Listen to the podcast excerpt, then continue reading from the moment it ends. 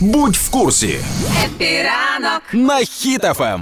Немовля вагою 6,3 кілограма народилося в Рівному. Ого, пацаня які. Деталі. Це 13-та дитина вже в сім'ї. Так. Да, і хто не знає, то 6,3 кілограми, то це вже вага дитини десь на 4-5 місяців. Це не немовля. Ого, а знаєш, якщо 13-та дитина в сім'ї народилася з такою вагою, то можливо кожна наступна дитинка в сім'ї була все більшою, більшою, більшою, більшою.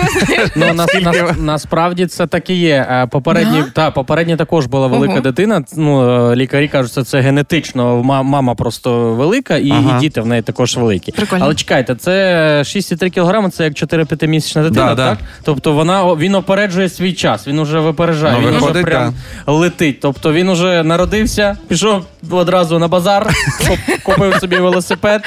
Через, через місяць сів, поїхав подавати документи в школу, але поки їхав, підріс.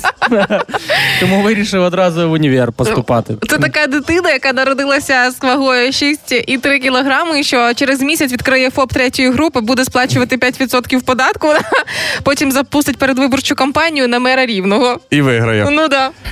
Ну слухайте, нам потрібні такі українці. Звісно. Козаки. Ну, ви тут розказуєте, і я собі згадав, що я також в дитинстві був такий, е, скажімо так, ну, пухкенький батончик. Та ти був наливною соковитою булочкою солодкою. Між іншим, е, всі наші слухачі зараз закликаю вас активно. Зайдіть е, в інстаграм HitFM. Буквально щойно розмістили фото, як виглядав Ромка в першому класі. І солодшої булочки ви не бачили в житті.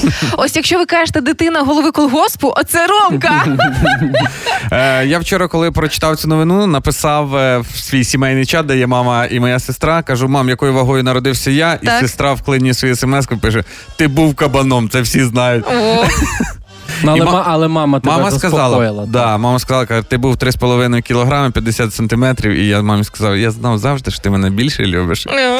Але мама вставила: я люблю однаково обох.